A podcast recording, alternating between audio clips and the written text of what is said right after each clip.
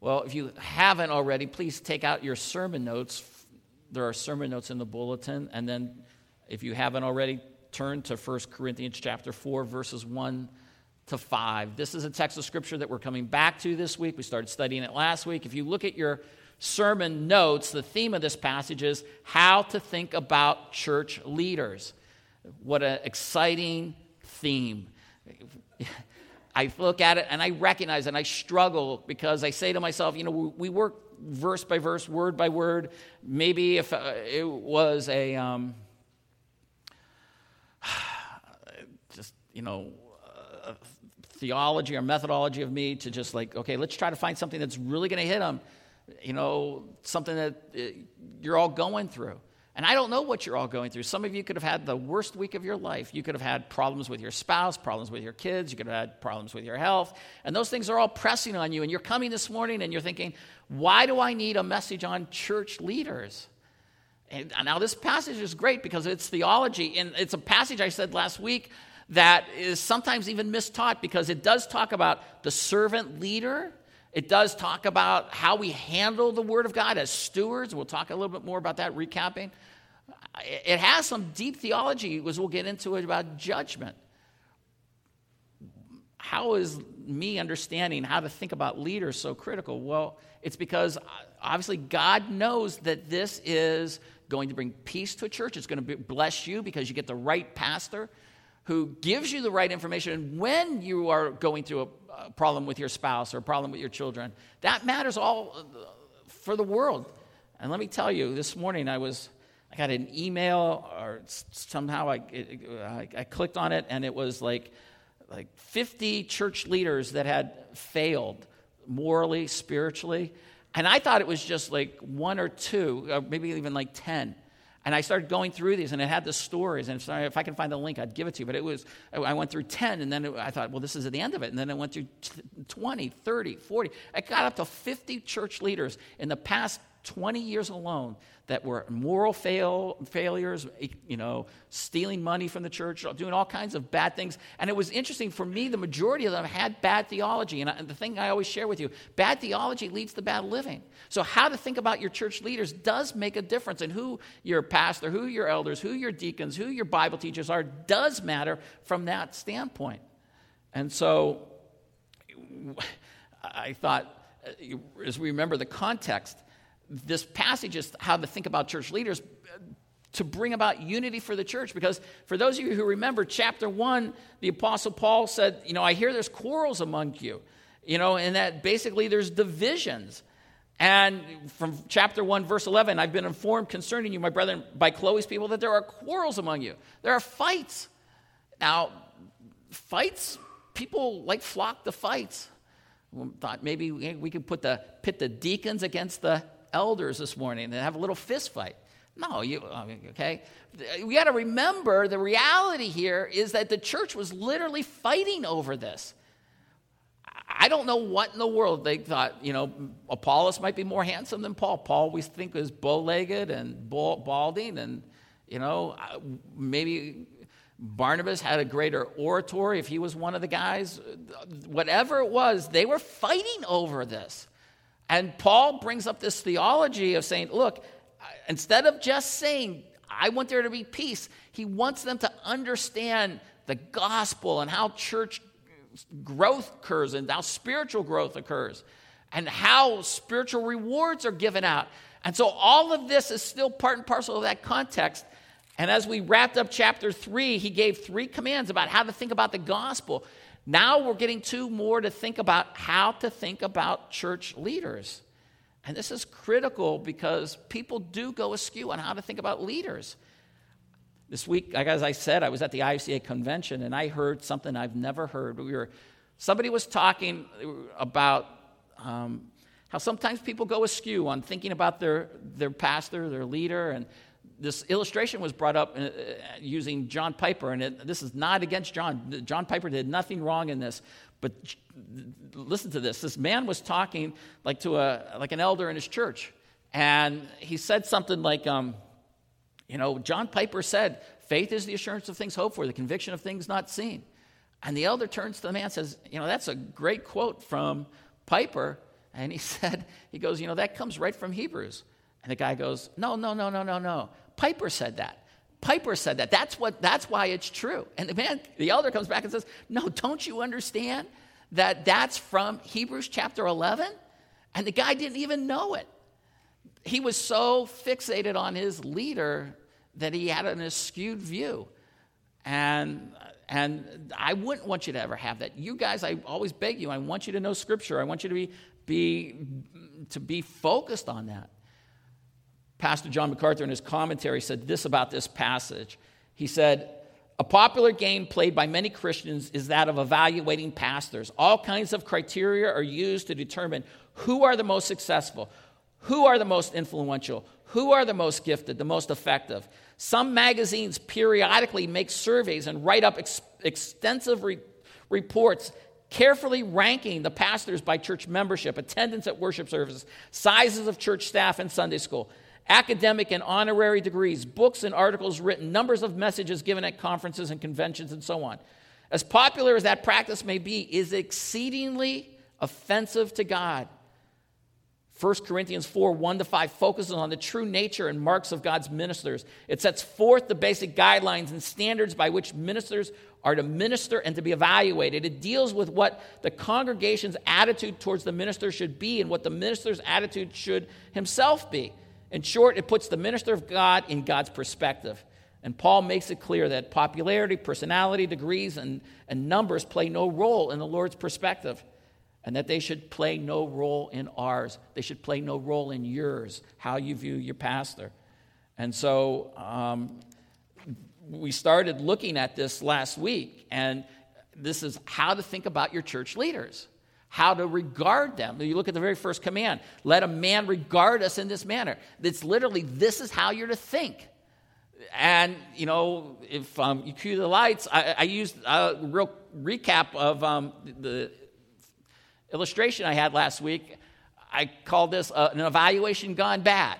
And the reason I'm tying this in is because this is about a the Pepsi Taste ta- Challenge, and the idea here, where the link is for a message about a sermon, uh, about a pastor, is that, is that sometimes people look with taste towards their pastors, and who in the world can tell you what your taste should be?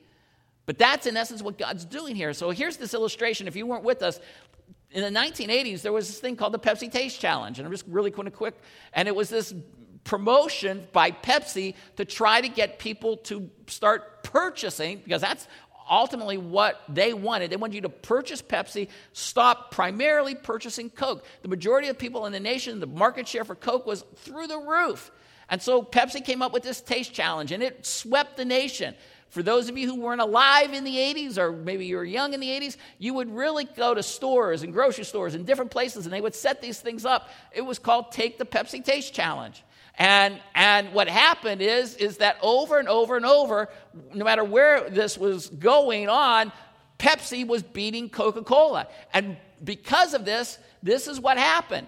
Because Pepsi was beating Coca Cola, obviously people were buying more Pepsi. People who were working for Coke were losing their jobs.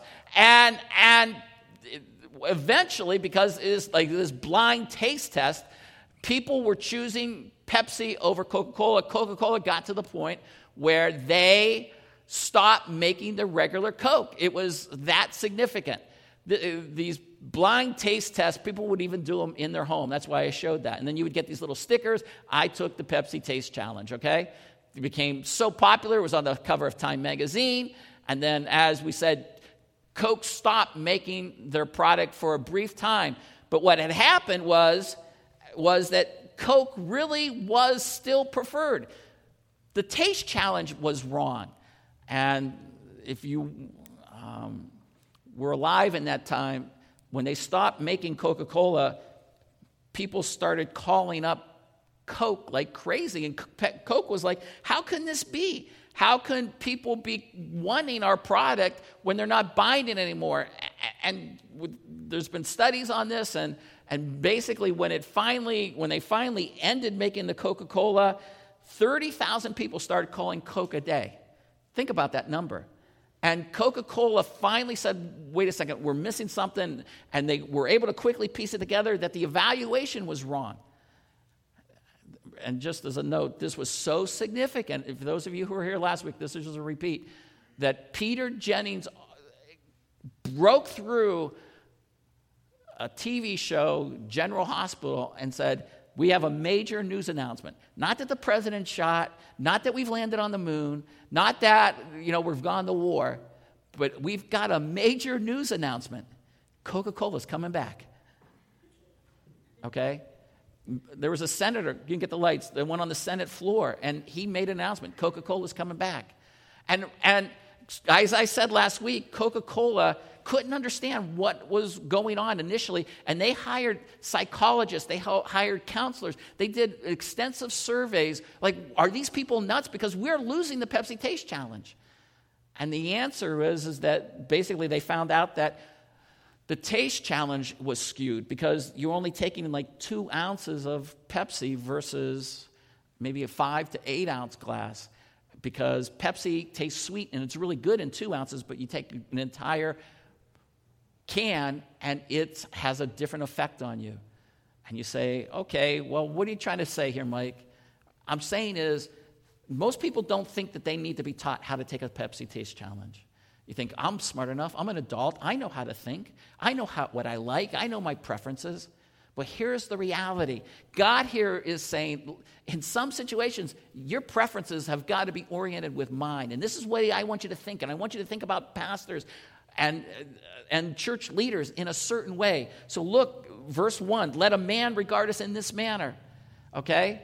So sometimes, you know, people might say, well, I've been to church, I've been to, going to church for 30, 40, 50 years. Well, have you come across this passage? And this is exactly how you have to evaluate the us. And the us were the apostles at this time, but we know it's applicable for pastors and elders, deacons, Bible teachers. See, in verse 1, that little word us, it's very important that we get this. And the idea here is think this way. We said servants of Christ, someone that is like a maid or a butler for Christ. This isn't the word for doulos, it's um, of a, like a slave, it's more of servant, the butler, someone who's working for Jesus Christ. And we said they had to have the character of Christ and they had, to do what Christ wants. And then the stewards is that they're managers of God's word. And so God the Father was references, the mysteries of God, we went through that. They have their responsibility. As the Apostle Paul will tell us in the pastoral epistles, faithful men are to get the word and pass it on to other faithful men, men who are the leaders in the church. And we're to handle accurately the word of God. We're not to change the message. And then we said in verse 2 in this case, moreover, it's required of stewards that one be found trustworthy, faithful, dependable. And there were some verses I wanted to read even last week. This idea of being faithful, being dependable, weighs heavy always on me. Should weigh heavy on every elder, pastor, eh, eh, um, anywhere, because we have to be faithful. And this is why we said, as you learn these characteristics and you see it in your pastor, you see it in your elders, it's something that you want to have too. So I can see how somebody can take this passage and say, all right, I don't, I don't think they need to know about how to pick a pastor which that shouldn't be because I have to drive. But let's teach them about faithfulness. And so you pluck this one verse out and you, you give all these verses about faithfulness. But remember, this is how you have to think about your pastor so that we have unity in a church, your church leaders. Now, faithfulness, listen to Proverbs 25, verse 13. Like the cold of snow when the time of harvest is a faithful messenger who sent him, for he refreshes the soul of his masters.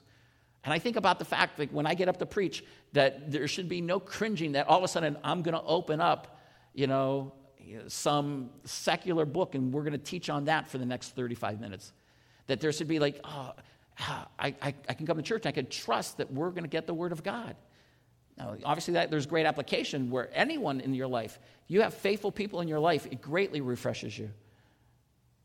Proverbs 25, 19 says, like a bad tooth and an unsteady foot is confidence in a faithful, faithless man in time of trouble.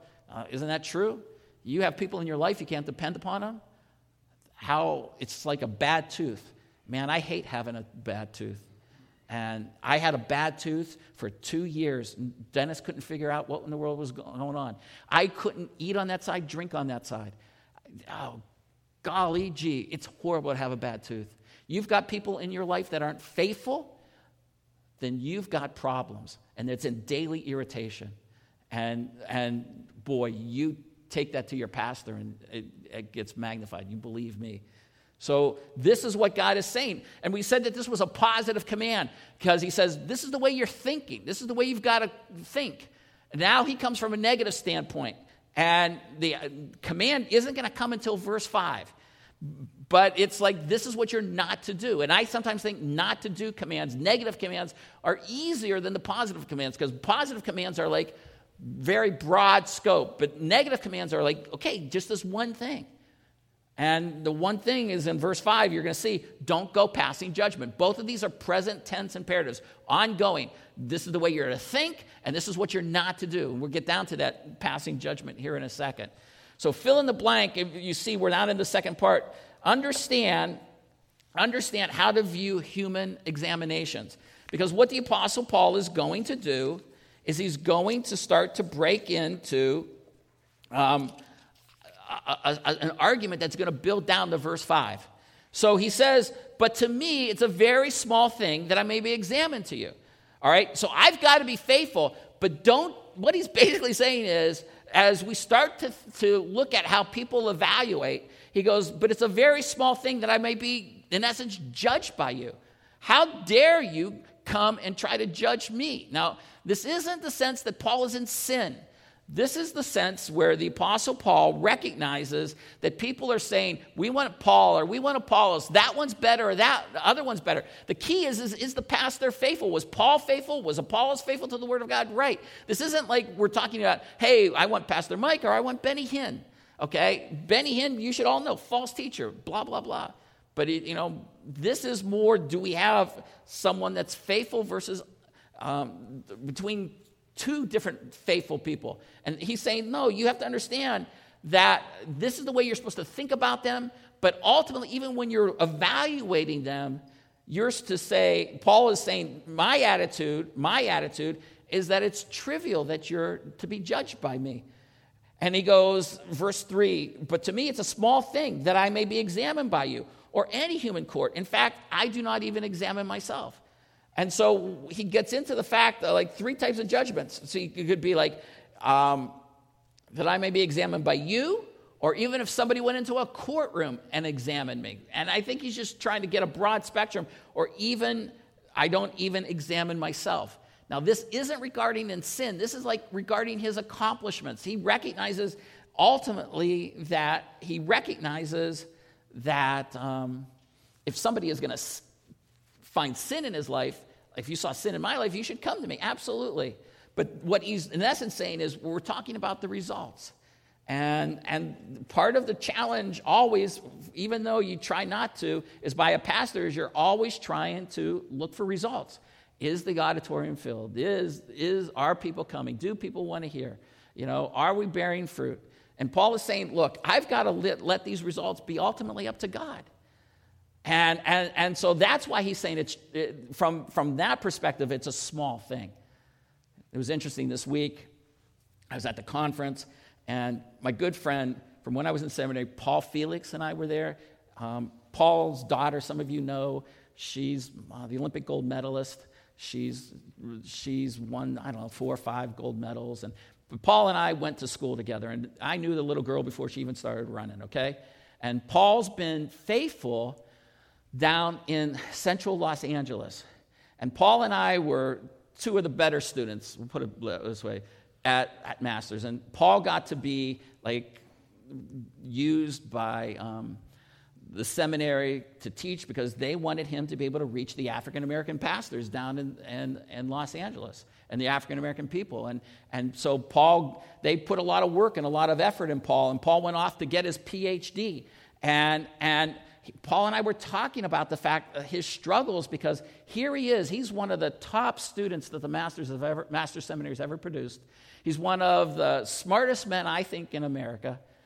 He's got his PhD, and he goes, Mike, he goes, I got to tell you, sometimes it's so hard because I go and I teach Sunday school and I teach Bible study, and there's only two people there.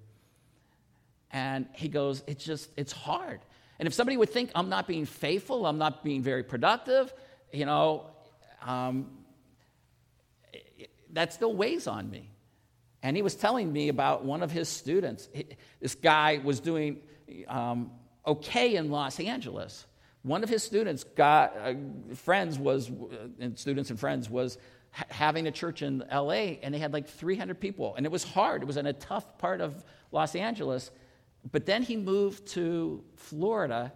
I think it was in Jacksonville, and the church is 7,000 people now. And he said, the guy's not doing anything different. 300 in LA, 700 in Jacksonville. What was the difference? Well, the ultimate difference was ultimately that God made that choice. And that, that's the orientation, the reality we have to understand. That, so that's why when the Apostle Paul says, it's to me a very small thing that I might be examined by you, that basically you, are coming down with judgment. The word for uh, examined is uh, uh, anakrino, a thorough judgment, an analysis. So when he says, takes it into verse 4, he says, I'm conscious of nothing against myself. So he's recognizing that in his life, he recognizes that he's not in sin. Now, if a pastor was in sin, like I said, I went through that list of all those pastors this morning who have been caught in all kinds of adultery and all kinds of money laundering and manipulation of people. Absolutely, you come to them and you challenge them regarding their sin. But verse 4, he says, I'm conscious of nothing against myself Yet I am not by this acquitted. And the word there for acquitted is in the perfect passive. It's not like this, it's not this is what's declaring me to be innocent, because ultimately the one who examines me is the Lord. God's going to make the final decision. God knows how faithful Paul was. God knows how faithful I've been. God knows how faithful any pastor's been. Okay? Ultimately, that's what Paul is saying. So that's why the whole point is understand this is how to view human exams. Ultimately, you know, someone comes and says, you know, you're not as successful here at Christian Fellowship Church as this other guy would have been. Well, maybe, maybe not. I don't know. It's ultimately up to God. All right? Um, who's going to know whether we even have fruit and how much reward we're having? But uh, what we need to understand is this next point understand the Lord's final exam is what matters. So you come to verse 5. Therefore, once we understand this, once we understand how to view how other people are looking at us, then, then we become we become people that are focused on the right thing. And how critical that is because if you're focused on the wrong thing as a pastor or as a congregation, you get in trouble. And I ran across a really good illustration this week. Um, those of you know, I got a chance to take a Sunday off. I went down to see the Indy 500. It's one of my favorite things in the world to do. Those cars go woo, woo, and they make big noise and they go around really fast. And it's absolutely stunning. I told, um, I told Josh, I couldn't get Josh to go with me because uh, he didn't want to go. And I said, when you see those cars, it's like seeing Carl Buffalo over the, over the um, plain. I mean, those things are amazing how fast they're going. I think this year they averaged 230 some miles per hour all right? And, and one of the famous IndyCar drivers of all time is Mario Andretti. And he offers this perspective on how to deal with criticism. Or, or, uh, his illustration is used for how to deal with criticism. And his perspective is this He says, when you're driving, and you're driving like an Indy 500, if you focus on the wall, that's what you run into. But when you drive, you're supposed to drive and focus right ahead. And he goes, Whenever I get my view off and I focus on the wall, that's exactly where I run. And that's exactly where I hit. And this one author took that illustration and basically said, let me see if I can find it. He said this He says, Criticism and negativity from other people is like a wall. And if you focus on it, then you'll run right into it. You'll get blocked by negative emotions, anger, and self doubt. Your mind will go where your attention is focused. Criticism and negativity don't prevent you from reaching the finish line, but they can certainly distract you from it. And so the Apostle Paul says, Look, I've got to be worried about the finish line and I've got to be worried about the final judgment. And that's what I want us to continue to do as a church. And so look at verse 5. He says, Therefore, do not go on passing judgment. And that's a command. Isn't it interesting? You know, I think about all the things, you know, you're going to stand before God. And I thought about it this morning as I was preparing this message. I, was, I, I thought to myself, you know, when you face God, when you face God, eh, and He's going to say, Did you follow those two commands? You say, What commands? You, you know, can you imagine you go into a church and, and you weren't taught that these are commands that you have to obey? Well, you were told that this is the way you are to think about your, your leaders, and this is the way you're not to think about them. And the idea of passing final judgment is to determine, the, determine, well, this is a good pastor, that's a bad pastor, in the sense of, oh, he's successful, he's not. Now, again, we're not talking about, oh, he's preaching the word, he's not preaching the word. We're talking about like looking at Paul Felix, who's in inner city LA, and saying, boy, that guy's nothing but a failure. He's only got two people in his Sunday school class. I mean, you know, you know Paul's faithfully teaching the word of God. And uh, by the way, Paul said he's going to come out and preach here for me, he's, and I'm looking forward to that. And then we're going to try and do something with his daughter. She's got the Olympics next year. And then he said that um, she'll be free. I think this will be it for her.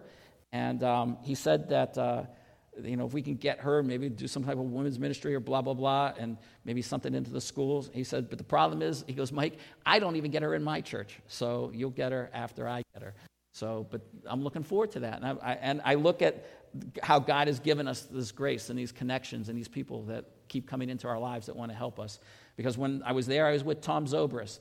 Um, Tom, father of, um, oh, what's his name? Yeah, there's Ben Zobrist, Ben. And, um, and so God just graciously has allowed us to have these connections in this world. And, and so looking forward to having Paul Felix out. So, verse 5, therefore, do not go on passing judgment before the time. What time? We're talking about the ultimate judgment time. That's what it is. So he says, but wait until the Lord comes who will bring, bring to light the things hidden in darkness and disclose the motive of men's hearts. Now, here, you know, this is all about don't pass judgment, but then there's like this whole side thought about the theology of how things are going to be examined. And so, look at just as a second here, side note, the Lord will bring to light the things hidden in darkness. So, everything and anything anyone ever does in darkness is going to be found. And so, you know, um, I try to always keep that before me because anything I do, God is with me. There is nothing that you get away with. And I, I, I, try to always, you know, tell myself God sees everything and how that's freeing and how that is that is something that I want you to have that reality. So I can see this is like an extra, you know, concept here other than the idea of not judging your leaders, but the idea is that God sees everything. And so maybe today you're struggling with something, and maybe you're struggling with temptation. One of the th- greatest things I think to help with temptation is that God sees everything. Because when you're feeling more pressure from temptation, is when you think, no one's around. Everyone's in bed. No one can see what I'm doing. Well, no, God always sees. And if you always have that conscious awareness, God always sees then you're in good shape. And I'll tell you what, even from though from a pastor's perspective, in a ministry perspective, it's good because if you're saying to yourself, This is I'm doing what I'm doing, and I may not get the biggest results, God knows in faithfulness the choices I've made.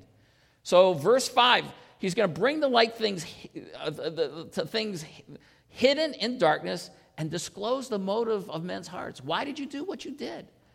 Well, I did it, you know, I did it for prestige. I did it for the, all the accolades. I know I, I, um, I did it so that people would give me a pat on the back. No. God knew that you were doing it because you wanted to honor Him, that you wanted to please Him in all respects. That's what God is calling us to do. But if you get involved, like, oh, I get involved in this ministry of the church, or I get in that, involved in that ministry, and you did it for your own reward, I mean, there are passages in Scripture that warn that, you know, you get man's accolades, that's your reward. You did what you did so that people would notice. Well, they noticed, that's your reward. Remember, all of this is in a context where God is telling us He's going to reward us for the gold, silver, precious stone work that we've done. And so be faithful. And so, as I've seen in life, there are people that have been so good at their jobs and so faithful, but they've seen very little earthly results. So be it. Ultimately, God's the one that's going to know why they did what they did. And if they did it with right motives, they will be greatly rewarded. So he says, then each man's praise will come to him from God. And, that, and, and so there's the concept of well done, good and faithful servant, which we all want to hear. And, and this isn't saying that you can't have criticism.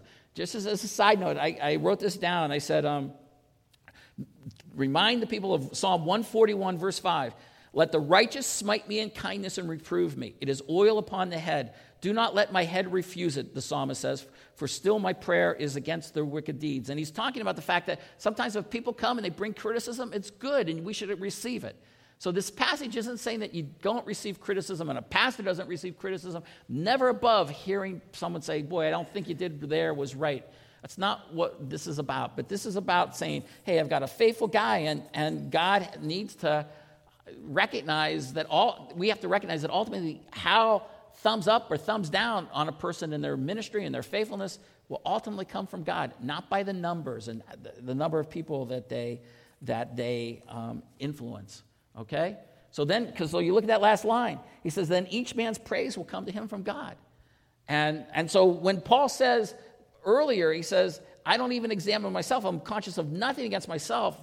He's, he is aware of no sin in his life. But hopefully he knows that his motivations were right. And, and sometimes, you know, you say to yourself, well, I, I know what I'm doing, why I'm doing it. Well, hopefully everything you know why you're doing it is biblical. And some are using excuses for why they do nothing, that your excuses aren't biblical because we're supposed to serve. And, and as our dear brother Lou Clark has always said, service is often inconvenient. And so I want you to be people who are challenge yourself why you're doing what you're doing and do you really serve? Okay? but I ran across this story. I thought that this would be a real good challenge. This is, this is a true story. It's found uh, um, about a man named Dennis Lee Curtis. He was a robber, and he was captured in 1992 in Rapid City, South Dakota. And when they, they found him, the police arrested him and they went through his stuff. They found this piece of paper in his wallet. And how this comes up is that this is the man's motivation for why he did what he how he was going to be a robber. Now, listen to this. This is a true story. This is what they found in his wallet. He said, These are my robbing rules, robber's rules. Number one, I will not kill anyone unless I have to. Number two, I will take cash and food stamps, but no checks. I will only rob at night. I will not wear a mask because probably you scare people. I don't want to put fear in the people. I will not rob mini marts or 7 Eleven stores. Those, in essence, those guys work so hard, I don't want to take their money. I, if I get chased by cops on foot, I will get away. If chased by a vehicle, I will not put the lives of innocent people on the line. You like this, robber? I will only rob seven months out of the year. I don't know why the other five off. I will enjoy robbing from the rich and giving to the poor. This guy has a sense of morality. But listen, it was flawed. When he stood before the court, he was not judged by the standards he had set for himself, but by the higher law of the state, right? Likewise, when we stand before God, we will not be judged by the code of morality we have written for ourselves, but by God's written law. And, and I want us to understand that last line each man's praise will come to him from God, because that's exactly what you are to be thinking about. So, big picture here how to think about church leaders. You're to regard them as servants of Christ, stewards of God's word. How are they handling the mysteries of God? Don't pass judgment saying this is a good guy, that's a bad guy, who's faithfully working. Wait for God. And then recognize this is for yourself. Obviously, there's application here, okay? And, and so you say, well, you're telling me how to like a pastor. Right, exactly how I'm telling you to take a Pepsi, pay, t- Pepsi taste test. A Pepsi taste test, like drink it, drink more than two ounces. You know, drink the entire can if necessary. Swirl it around, but come to a right conclusion. And that's what God is saying here. Come to a right conclusion. And when you do this and you understand it, you don't fight over your pastor, you don't fight over your elders, and Bible teachers. What you do is you make the church stronger. And that's my prayer, that our church is strong. Let's pray. Father, I thank you so much that you want us to have this understanding. Amazing that even in the first century, a church was fighting over their leaders. But God, I recognize on a Sunday morning there are so many things that are going on in people's lives maybe a, a, husband and wife are fighting. Maybe a, children are being disobedient. Maybe someone is really weighing heavy with some temptation they have. Oh God, I just pray that they come to a, an understanding through different aspects of this passage of things that can help them. But I recognize my role, my responsibility. Teach a passage in context and teach it for its meaning. And I pray, Lord, that our people grasp the significance of this.